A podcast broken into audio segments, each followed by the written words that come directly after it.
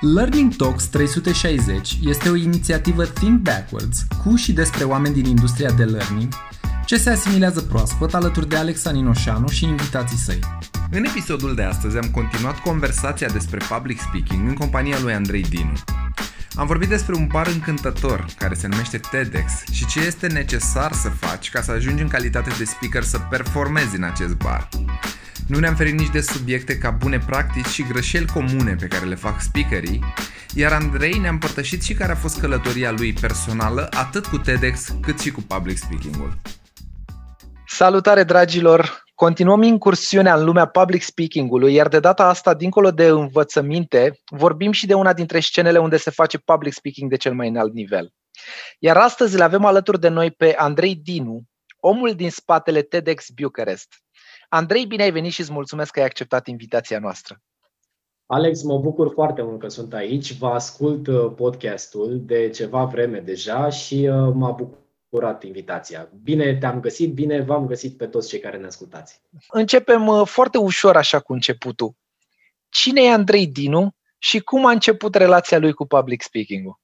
Bun, începem ușor, dar în același timp nu este chiar ușor, pentru că am mai multe pălării și mi este greu să mă identific cu un singur rol sau cu o singură, un singur lucru. Așa că o să spun că sunt un om cu mai multe pălării, nu știu, de la om de familie și posesor de cățel pe care probabil îl veți auzi la un moment dat în acest col, pentru că, iată, lucrăm cu toții de acasă, până la consultant pentru companii, ajutându-i să-și digitalizeze, nu știu, procesele de învățare la Code of Talent.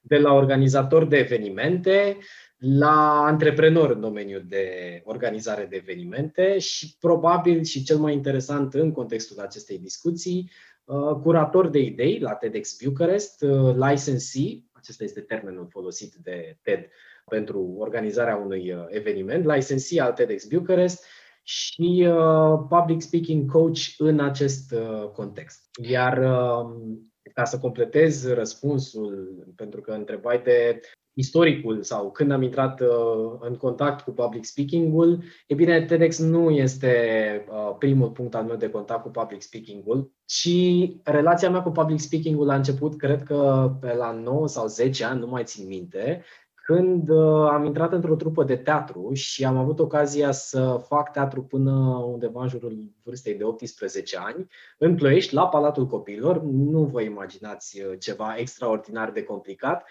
dar uh, îi mulțumesc și acum mamei mele pentru că m-a direcționat către, către acest lucru. Și profesoarei de atunci, doamna, doamna Toni, dacă ne aude, doamna Toni este cea mai tare, am luat contact cu, cu teatrul, cu lumea teatrului, am văzut ce înseamnă să fii pe scenă, am văzut ce înseamnă să fii în culise, am trăit emoțiile de pe scenă și uh, acel moment când ți se aprind reflectoarele în față și nu mai vezi nimic și ești tu cu tine și cu, să spunem așa, cu rolul tău și cred că acela a fost primul, nu cred, sigur, acela a fost primul punct de legătură cu public speaking-ul, dacă e să transpunem public speaking-ul în a vorbi pe o scenă.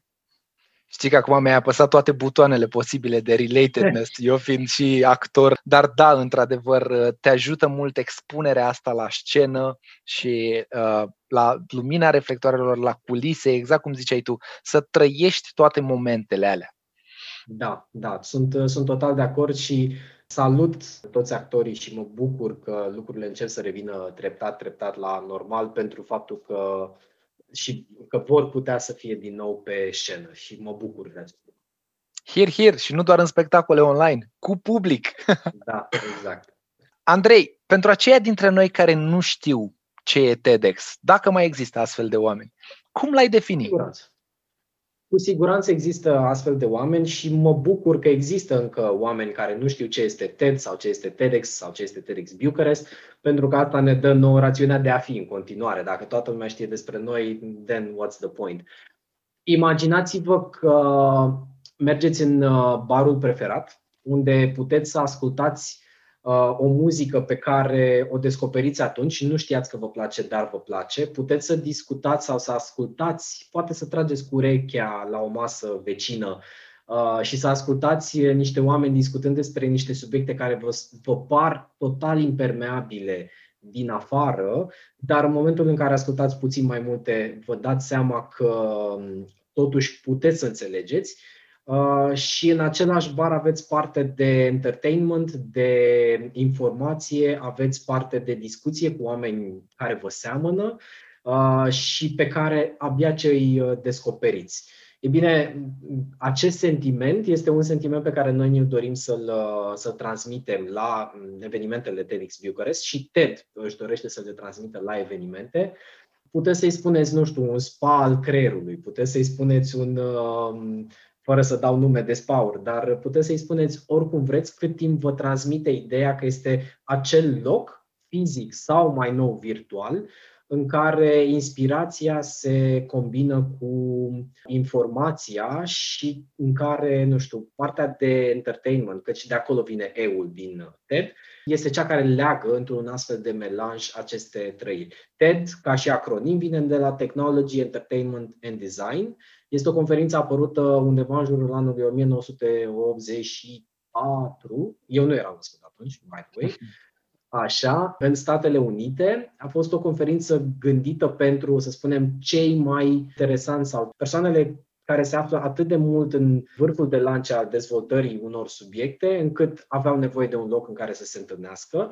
Și acesta, s-a, acesta a fost uh, TED, iar mai apoi, de la aceste simple trei subiecte, Technology, Entertainment and Design, a ajuns să fie o conferință care și un, o comunitate globală care să înglobeze idei din diverse zone, să spunem așa, sub standardul idei care merită împărtășite. În engleză, ideas worth spreading. Acesta este motoul TED. Iar mai nou, chiar ideas worth doing până într-un punct. Trebuie să recunosc că clipul meu preferat de la TED e un clip cu Benjamin Zander, directorul filarmonicii din Boston. Nu știu dacă mai e sau e fostul. Se numește ceva de genul The Transformative Power of Classical Music și mi se pare o lecție de leadership în sine acel TED Talk. E de departe unul dintre clipurile mele preferate și Benjamin Zander, unul dintre speakerii mei preferați pentru ce face în acel discurs. Foarte Acum, interesant. Foarte bună alegere. Foarte interesant. Da, e mai neconvențional așa. Toată lumea zice Simon Sinek sau mai știu eu ce, Sir Ken Robinson. Să, să, să știi că mi-am imaginat, apropo de, de astfel de speakeri și menționându-l pe, pe el, mi-am imaginat întotdeauna cum ar fi sunat un speech al, uh, al compozitorului Sergiu Celibidache la TED. Doar așa, ca idee. Uh-huh, uh-huh. Cum ai devenit licensee? Cum s-a întâmplat de, s-a născut fenomenul ăsta numit TEDx Bucharest? TEDx Bucharest uh, a pornit în 2009 de la o, o gașcă, o să spun o gașcă de tineri, care la momentul respectiv voiau să vadă pe scenă sau voiau să pună sub lumina reflectoarelor oameni cu idei și cu realizări alții decât, sau alte idei și alte persoane decât vedetele de carton care apăreau la momentul uh, respectiv. Am avut uh, norocul să fiu parte din echipa inițială a acestui eveniment. Nu am fost licensee din prima, dar din punctul meu de vedere asta și titulatura de licensee contează mai puțin decât uh, ce poți să faci efectiv în și în, pe marginea evenimentului. Și am, făcut, am avut uh, norocul și uh, întâmplarea a făcut să fiu în acest context cu, cu oamenii care l-au pus pe, pe picioare. Am format o echipă core în 2009 și am continuat să fiu prezent trecând prin absolut toate stadiile de, a, într-o echipă de organizare a unui eveniment, de la logistică la sales, de la curatoriat la pregătire de speaker, de la parteneriate la gândit flow-uri de marketing și comunicare, you name it, I've done it, din punctul ăsta de vedere. Și am reușit să, să rămân și să, să dezvolt uh, în continuare această conferință și ca să pot uh, obține, să spunem așa, titulatura de, de licensee, am și avut norocul și plăcerea să particip la unul din, de fapt la două dintre evenimentele TED uh, globale, aceasta fiind o condiție pentru a putea să organizezi un astfel de eveniment. Mm-hmm. Am uh, dat așa pe rând foile de ceapă la o parte, știi, și acum da, ajungem da. la miezul ei, la inima aia despre care ne-am adunat astăzi aici ca să vorbim da, despre da, da. tema seriei fiind public Despre- speaking-ul. Da. Și prima întrebare pe care o am e, ce ai învățat despre public speaking din cadrul TEDx? Am învățat uh, despre public speaking că este important să ai ceva de spus. Din punctul meu de vedere, un discurs bun nu este dat de felul, este dat de felul în care îți pui un mesaj uh, în scenă. Nu este vorba doar de tehnici, nu este vorba doar de procese, nu este vorba doar de a-l repeta, cât este vorba despre ideea pe care vrei să o pui pe, pe scenă. Și cred că este crucial să înțelegi ce vrei să transmiți. Noi adresăm de obicei o întrebare speakerilor și este o întrebare derivată atât din TED, cât și din rațiunea noastră de a aduce acest eveniment și de a pune Bucureștiul pe harta acestui uh, context global care se numește TED și comunitatea TEDx. Dacă ai avea atenția lumii îndreptată asupra ta timp de 18 minute, ce ai vrea să spui? În, în momentul în care adresăm această întrebare, we actually mean it, da? Chiar vrem să înțelegem de ce ar trebui să te ascultăm, pe tine și nu pe altcineva, de ce ideea ta merită să fie pusă pe scena respectivă, iar uh, răspunsul la această întrebare te duce către următorul pas în, în construirea unui discurs de uh, demn, să spunem așa, de o scenă TEDx, oricare ar fi ea, sau uh, în aliniament cu contextul și cu conceptul uh, TED și TEDx. Ne-ai povestit de toate lucrurile pe care le-ai făcut pentru TEDx. Ce ai învățat în cadrul călătoriei ăsteia pe care ai avut-o cu TEDx? Care sunt câteva lucruri cheie pe care le-ai învățat despre tine de data asta, nu neapărat despre, Despre public mine. speaking? Întorcând oglinda și uitându-mă în ea, cred că am învățat să știu să ascult și să descoper și că faptul că știu sau pot să ascult și pot să descoper este cel mai mare atu pe care mi-l pot, uh, mi-l pot dori. Uh, Cred că în același timp am învățat că este ok să nu ai dreptate, este ok să nu ai toate soluțiile, este ok să greșești. Am învățat că ar fi mai bine să, să-mi ascult instinctele și ar fi bine să mi le ascult atunci când ele apar și să, nu știu, să acționez asupra lor. Uh, și în același timp am învățat că există foarte, foarte mult loc pentru dezvoltare în interiorul meu, uh, să mă dezvolt uh, și să dau înapoi celorlalți, uh, celor cu care lucrez mai multe. Și le-am învățat pe toate, probabil, nu știu, the hard way, dacă vrei să, să spunem așa. Trebuie să ne dai și un exemplu acum, dacă ai ridicat-o la fileu pe asta cu The Hard Way, o situație de asta provocatoare, din care ai învățat ceva The Hard Way. Nu știu cât de multă lume știe că evenimentele TEDx în general, și, da, toate evenimentele TEDx, sunt evenimente organizate de, de oameni uh, care își voluntariază timpul și resursele, uh, cel puțin până într-un punct. Evident că sunt lucruri care de la un punct încolo trebuie plătite, dar este un proiect de voluntariat, este un proiect în care pui mult suflet, pui multă energie, Uh, și la final ești foarte bucuros că iese și de fiecare dată încerci să-l faci poate mai bine. Și The Hard Way pentru mine a însemnat că poate dacă aș fi ascultat sfatul uh, unora dintre colegi în anumite momente, uh, nu știu, lucrurile ar fi mers mai ușor, am fi, uh, nu știu, am fi făcut un speech mai bine sau am fi pus în scenă evenimentul mai bine sau poate, uh, nu știu, am fi reușit să, să facem mai multe lucruri uh, decât ne-am fi propus. Sunt tipul de lucruri la care te uiți în urmă și spui, da, aici trebuia să fac altfel. Dar mi se pare că din astea poți învăța cel mai bine cu siguranță din propriile greșeli. Știi că e meteahna aia, domne, trebuie să aflu cum au greșit alții ca să învăț din ele. Mm, ar fi minunat. da. Dacă s-ar întâmpla așa și ar fi ca rețetă, ar fi perfect. O parte le poți învăța și, o parte, și cred mm-hmm. că o parte dintre lucruri le poți învăța, dar cred că există multe momente în care ne vedem limita de... Nu ne vedem, de fapt, limita uh, de cunoștințe și mergem așa, mergem în blank și la un moment dat ne dăm seama stai puțin că aici e un pic altfel decât credeam. E un pic prea târziu. Dar așa înveți. Înveți unde este acea limită pe care trebuie să o tragi.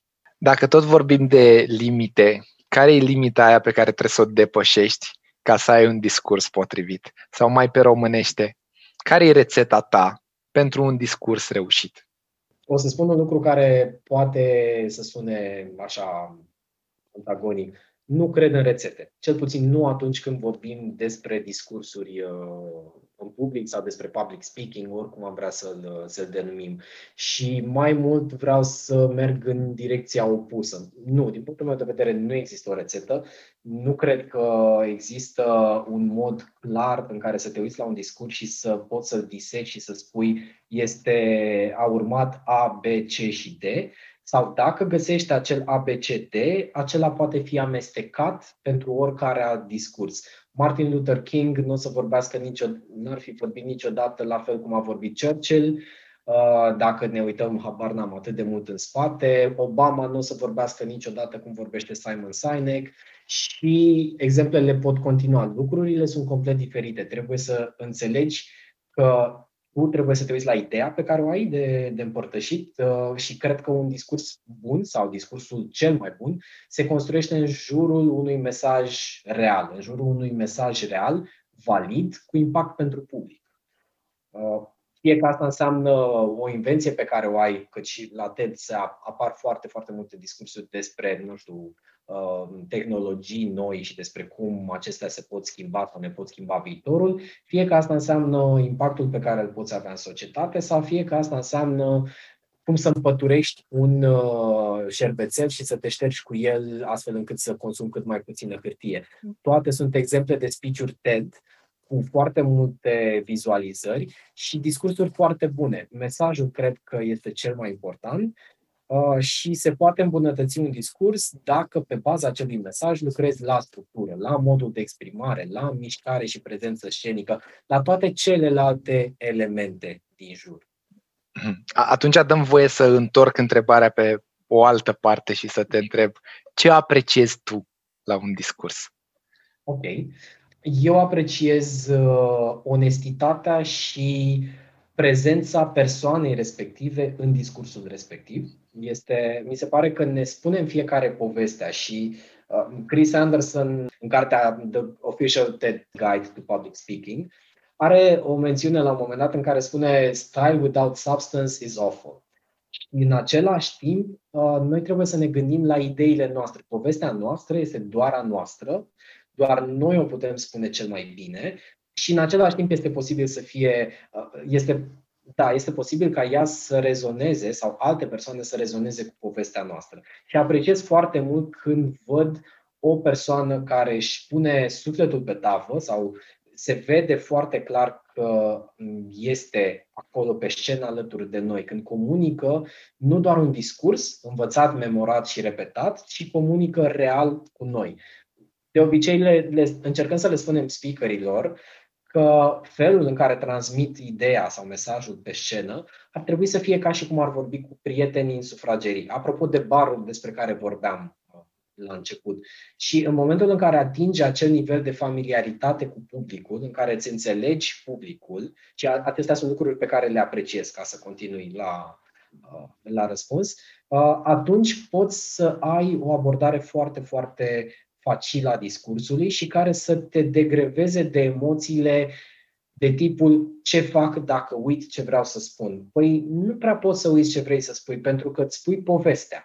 Eu dacă îți spun de trei ori cum mă duc la, uh, nu știu, cum mă duc la magazin, o să-ți spun de trei ori același lucru cu poate alte cuvinte, poate alte exprimări, dar acțiunea este aceeași. Mi se pare că este cumva la fel și în public speaking evident cu steluțele de rigoare și de, de completare.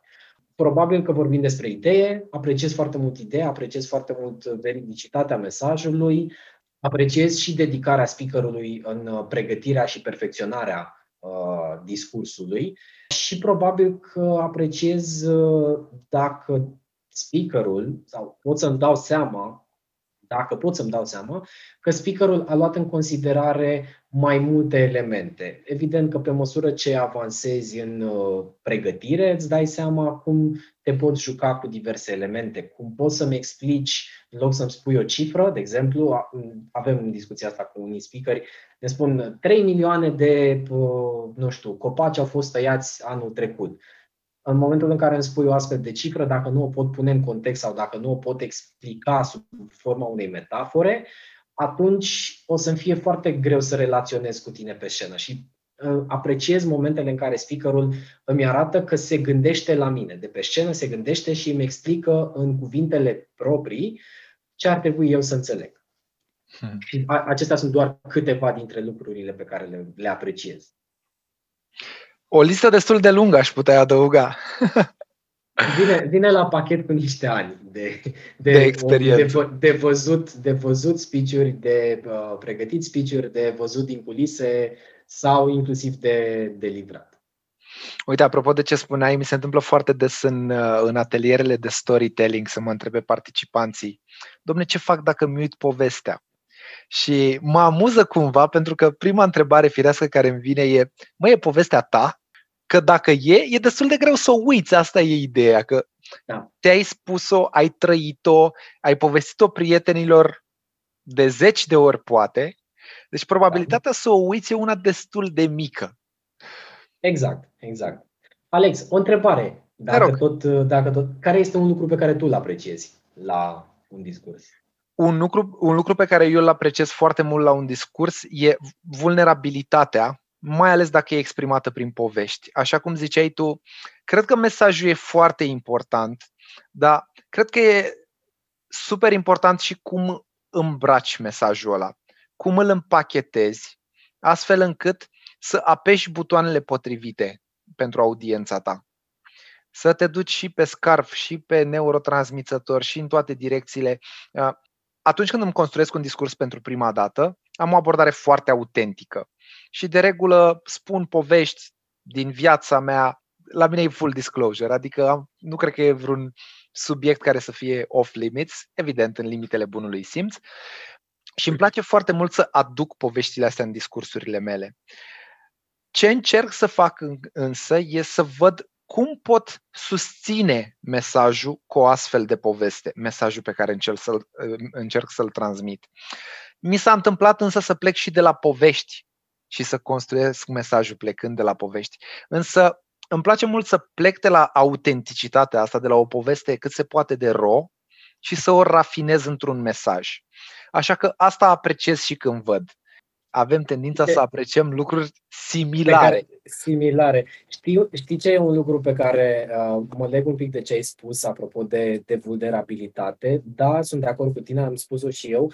Ce cred însă că trebuie evitat, ca și greșeală, de exemplu, este și am pățit-o sau am avut parte de, de acel moment uh, cu speaker pe scenă sau în afara scenei, să vorbești despre lucruri care încă nu sunt complet vindecate, pe care încă le trăiești în sinea ta, pentru că sunt foarte multe persoane care vin și ne spun că au o idee sau uh, ajungem să discutăm despre o idee sau despre un context în care se află și se întâmplă ca nu întotdeauna să fie un context fericit, din multiple motive, da?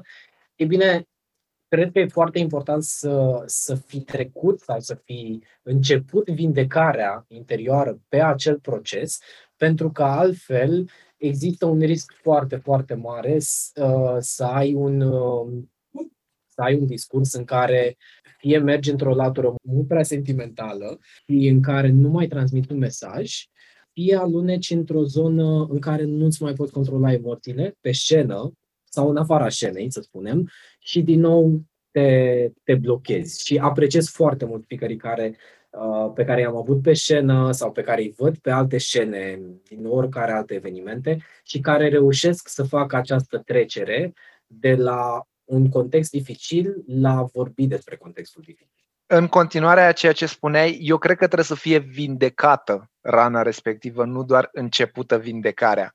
Da. Că dacă e doar începută vindecarea, se poate deschide în mijlocul discursului, fiind oricum un moment, mai ales dacă ești pe o scenă mare pentru prima oară sau e genul de expunere prin care nu treci în mod constant, asta vine la pachet automat cu un nivel mai ridicat de emoție. Și lucrurile pot scăpa un pic de sub control. Uite, apropo de asta, noi la teatru avem o vorbă. Băi, când ești pe scenă, nu trebuie să trăiești lucrurile pe care le joci, dar trebuie să te coste. Foarte și bun. Cam așa se întâmplă și în autenticitatea și vulnerabilitatea pe care o aduc în poveștile pe care le spun atunci când sunt pe scenă sau când lucrez cu oameni în a-i pregăti în direcția asta. Când spui o poveste, nu trebuie să o retrăiești atunci, dar trebuie să te coste. Vreau să văd că a fost ceva important pentru tine, mai ales dacă e un moment din ăsta de vulnerabilitate, de empatie. Și da, sunt lucruri pe care le putem face pentru a controla emoția aia mai bine, mă amuză mereu că toată lumea spune, domne, cum faci să nu mai ai emoții? Am emoții de fac pe mine de fiecare dată înainte să intru pe scenă. E Indiferent ceva neregulă e... dacă nu ai, din punctul meu de vedere. Eu Înseamnă... sunt de părere că dacă nu ai, nu te interesează outcome-ul. Nu te interesează ce o să iasă, ești, da, whatever, hai să povestesc și eu astăzi uh, cum m-am trezit de dimineață și am mâncat micul dejun. Da, așa este. Iată, suntem pe aceeași lungime de undă. Brilliant minds think alike. Eu sunt și modest, nevoie mare. Da. Andrei, când vine vorba de bune practici, zim cinci lucruri pe care îi le recomand cuiva care e la început de drum în cariera de public speaker sau vrea să-și îmbunătățească abilitățile de public speaking, nu neapărat să devină public speaker profesionist. Cinci lucruri pentru începători, cinci recomandări. Prima ar fi să se gândească la ce vor să spună care este mesajul, de ce ești acolo, ce vrei să transmiți. Nu întotdeauna discursurile, discursurile noastre, ale oricăruia dintre noi, trebuie să fie legate de povestea care va schimba lumea. We get that. Uh, nu întotdeauna invenția care va schimba lumea, dar ai un motiv pentru care ai de susținut o prezentare. Oricare ar fi motivul, există un mesaj pe care trebuie să-l transmiți. Neapărat trebuie să găsești acel mesaj, trebuie să identifici foarte clar care este mesajul, ideea de bază. Ne întoarcem la acea întrebare. Dacă ai avea atenția lumii, e bine, lumea o poți transforma în întâlnirea de bord, în colegii tăi, în întâlnirea de ședință și tot așa. Toate sunt discursuri în public, sub o formă sau alta. Uh, deci trebuie să înțelegi care este ideea, care e mesajul pe care vrei să-l uh, transmiți. Apoi, uh, apropo de storytelling, vreau să te gândești ca speaker Uh, care este povestea pe care o poți uh, împărtăși, dacă există o poveste pe care o poți împărtăși, în jurul acelui mesaj și cum alții pot să rezoneze cu povestea respectivă. Gândește-te dacă există puncte comune cu, uh, cu publicul și dacă, apropo de butoanele pe care le menționai tu, și dacă ai niște experiențe sau niște contexte pe care le poți împărtăși astfel încât să creezi acea legătură mai sunt de părere că o bună practică este să vorbești poate suficient de repede despre ideea ta, astfel încât să ai atenția persoanei sau să captivezi atenția persoanei din audiență suficient de repede. Nu sunt adeptul acelor rețete uh, în care trebuie să spui de trei ori uh, același lucru, dar cred că atenția, mai ales în contextul de acum, atenția noastră este foarte, foarte limitată. Probabil că avem undeva în jur de 20-30 de secunde în momentul în care urcăm pe o scenă să captivăm oamenii din față. Prin postură, prin prezență, prin uh, mesaj, prin orice am spune. Dacă personal spun asta, dacă nu mi-a atras atenția în primele 30 de secunde, maximum un minut, instant ai trecut în, la nivelul 2 al atenției mele și va trebui să te bați mult mai mult să mă câștigi, să spunem așa. Și atunci cred că este un mesaj important de luat în considerare. Să repete și să-și perfecționeze mesajul până când speech-ul devine natural. Uh-huh. Și dacă vorbim de cum îți construiești mesajul sau cum îți construiești speech-ul, cred că utilizarea unui mind map sau uh, efectiv de, a unui desen uh, te poate ajuta. Scoate acel mesaj, pune pe foaie, dar nu sub forma unui text lung ca o scrisoare, pentru că nu așa funcționează mintea noastră. Mintea noastră funcționează mai degrabă în bullet point-uri, și folosesc aici semnul de ghilimele, decât în format uh, roman. Uite, mă bucur că ai zis chestia asta, că unul dintre profesorii cu care lucrez uh, constant mi-a spus la un moment dat o chestie care mi-a rămas așa în minte, referitoare la începuturile de, de spectacol sau la începuturile de scenă. Și mi-a zis, primele trei secunde ți le câștigă pe următoarele 30, care îți câștigă 3 minute care ți-au câștigat spectacolul. Deci dacă reușești să începi în forță și să ai atenția oamenilor de la început, indiferent că e teatru, orice formă de artă sau public speaking, începuturile sunt esențiale în captarea atenției. Acum, Corect. am vorbit de bunele practici și mi-ai zis mai devreme una dintre greșeli, asta cu prea multă vulnerabilitate, care poate complota împotriva ta. Mai dăm patru greșeli, să avem și cinci greșeli pe lângă cele cinci recomandări de bune practici. Ok. Legat de vulnerabilitate, cred că trebuie să îți scoți discursul din cap și să-l repeți, pentru că în momentul acela este crucial și te poți bloca discursul verbal este total diferit de discursul în scris. Scriem niște discursuri fenomenale cu toții, în momentul în care le și verbalizăm, atunci se complică lucrurile și atunci o greșeală pe care o văd repetată este că avem impresia că avem speech perfect, când de fapt avem nuvela perfectă și nu un discurs. O altă greșeală este utilizarea unei structuri foarte stiff și foarte um, pragmatică și foarte uh, închisă în niște cutii, să ridice mâna sus cine sau vă mai aduceți aminte când, sunt niște rețete pe care le poți folosi, dar sunt atât de mult uzitate în momentul de față, încât pe mine cel puțin mă pierzi dacă prima ta replică de pe, de pe scenă este să ridice mâna. End of story. Pentru mine este end of story. Orice altceva mai ai de spus după aceea, mi-ai pierdut atenția și încrederea că acel discurs este unul uh, autentic. Nu contest că vă poate ajuta sau că ne poate ajuta să transmitem un mesaj, dar nu o consider o bună practică. Autopromovarea grosolană, e normal să vorbești despre tine, e normal să vorbești despre lucrurile care te interesează, dar în momentul în care faci asta fără să te gândești la uh, participanți, devine, devine urât la propriu, devine urât și greu de suportat și am văzut de nenumărate ori acest, uh, acest lucru. Cred că e important să dai valoare atunci când ești pe scenă decât să, să te aștepți să primești și un discurs care ar putea să fie, discursul care putea să fie un mail. Cred că avem cunoștința acestei expresii, o întâlnire care putea să fie un mail. Am văzut multiple discursuri care puteau să fie un mesaj scris pe pe un panou and that was it. Uh, foarte multă construcție, foarte, mult, uh, foarte multă enfază pentru un mesaj care putea să fie un mail sau un mesaj sau un, un WhatsApp, înțelegeți ce vreau să spun. Uh-huh. Sunt câteva dintre greșelile pe care le văd întâmplându-se și, din păcate, unele nu se corectează decât foarte greu. Odată ce, ce înțelegi un pic mai bine de, despre Uh, responsabilitatea ta atunci când duci pe o scenă și, și transmiterea unui mesaj. Apropo de ce spuneai mai devreme cu discursurile scrise versus astea vorbite, uh, mereu când lucrez cu oameni în zona asta și da, îi pun să-i scrie discursurile, după îi pun să le citească cu voce tare. Nu, și mi se, nu e așa că este amuzant? Mi se pare foarte amuzantă reacția pe care o au apropo băi, cât de complicat mă exprim în scris. Pentru că exact cum spuneai tu, avem tendința asta ca în scris să ne exprimăm mult mai elaborat, folosind cuvinte mult mai sofisticate, uh, din dorința de a fi percepuți într-un mod diferit sau cine știe ce dorință e acolo în spate. Însă în vorbirea uzuală, vorbim în fraze destul de scurte, propoziții da. destul de scurte, mai punem și punct din când în când.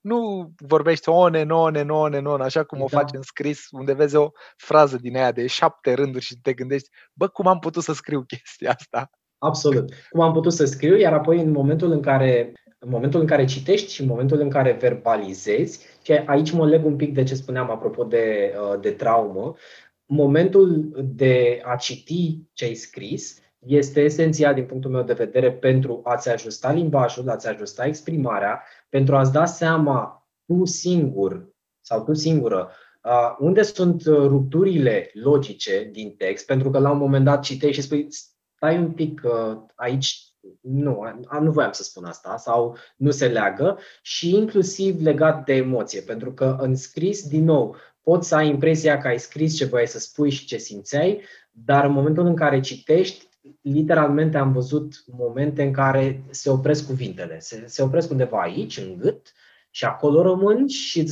măcar acela este un prim moment în care îți dai seama, stai puțin, I have to take a different path. Nu trebuie să merg în direcția asta sau mai am un pic de procesat aici. O să mă coste prea mult dacă Da, e, e posibil, da. Mă costă, deja mă costă prea mult, am rămas fără, fără ceva de dat. Așa este. Ai tot vorbit de barul ăsta foarte mișto, unde aș vrea și eu Mi-ar să... plăcea să deschid odată, jur, sau să-l redeschid, să-l redeschidem odată cu, cu relaxarea restricțiilor. Ce face un speaker ca să ajungă să aibă un gig într-o seară în barul ăsta? ok.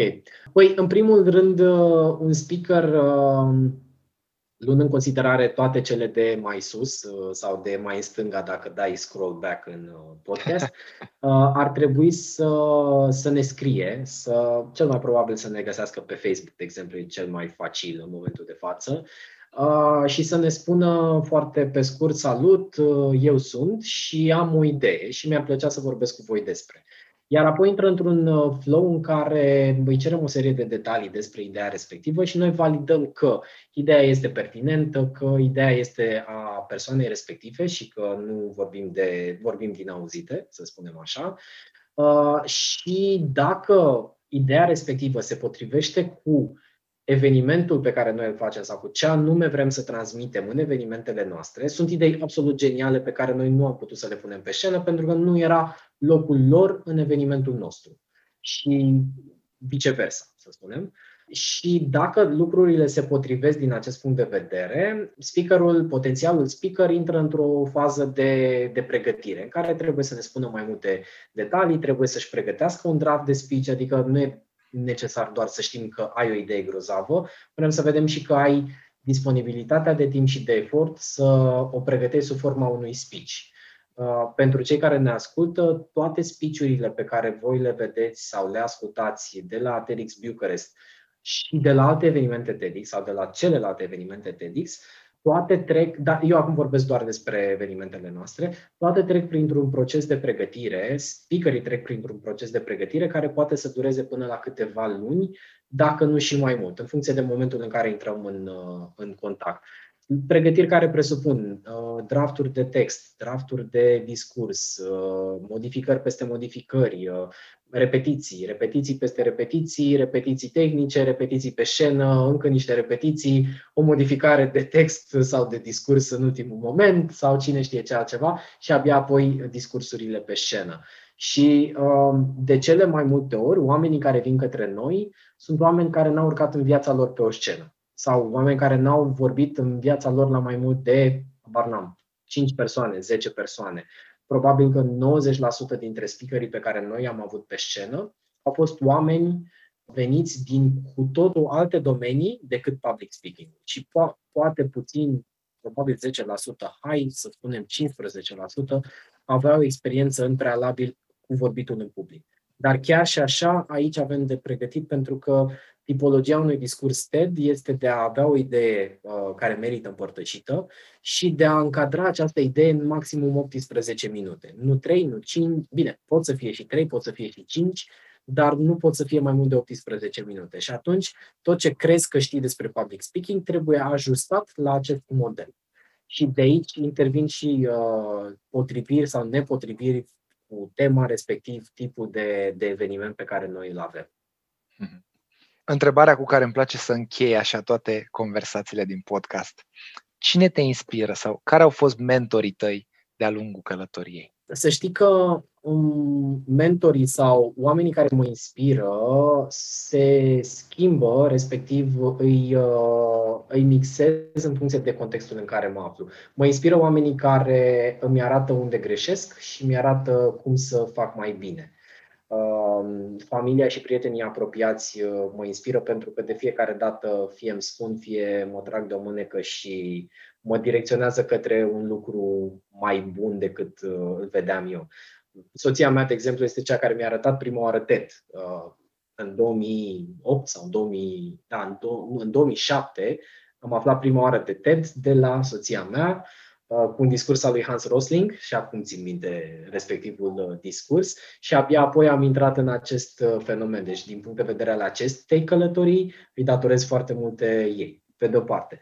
Pe de altă parte, mă inspiră oamenii pe care i-am cunoscut și pe care îi văd, îi văd urcând pe scena noastră. Mi se pare, și sunt mulți pe care aș putea să-i menționez, mi se pare un gest de curaj e asumare foarte mare să îți susții acest, această idee, oricare ar fi ea, pe o astfel de, de scenă și uh, lucrurile pe care oamenii aceștia au trecut, respectiv efortul pe care l-au depus să fie pe scena TEDx sau pe astfel de scene, uh, mă inspiră în modul cel mai, uh, cel mai onest și sunt, sunt diversi oameni de la care am învățat diverse lucruri, de la abordarea, uh, cum să spun, de la trecerea peste o dramă personală, la oameni care mi-au arătat ce înseamnă să pui, nu știu, să, să spui toate resursele de energie și efort într-un ideal pe care l-ai și să mergi către el. Și sunt, sunt foarte mulți.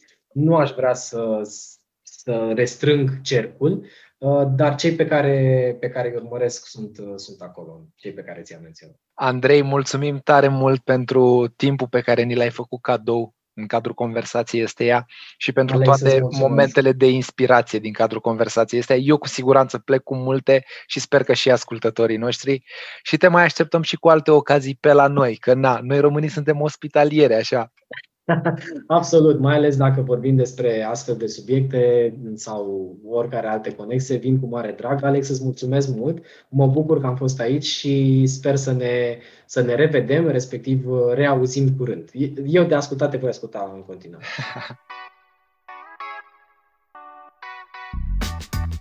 Acesta a fost episodul de astăzi al Learning Talks 360. Îți mulțumim că ne asculti și te invit să urmărești Think Backwards pe rețelele sociale pentru mai multe informații despre learning și noi proiecte și inițiative. Așteptăm întrebările și sugestiile tale la Learning Talks 360 arond thinkbackwards.ro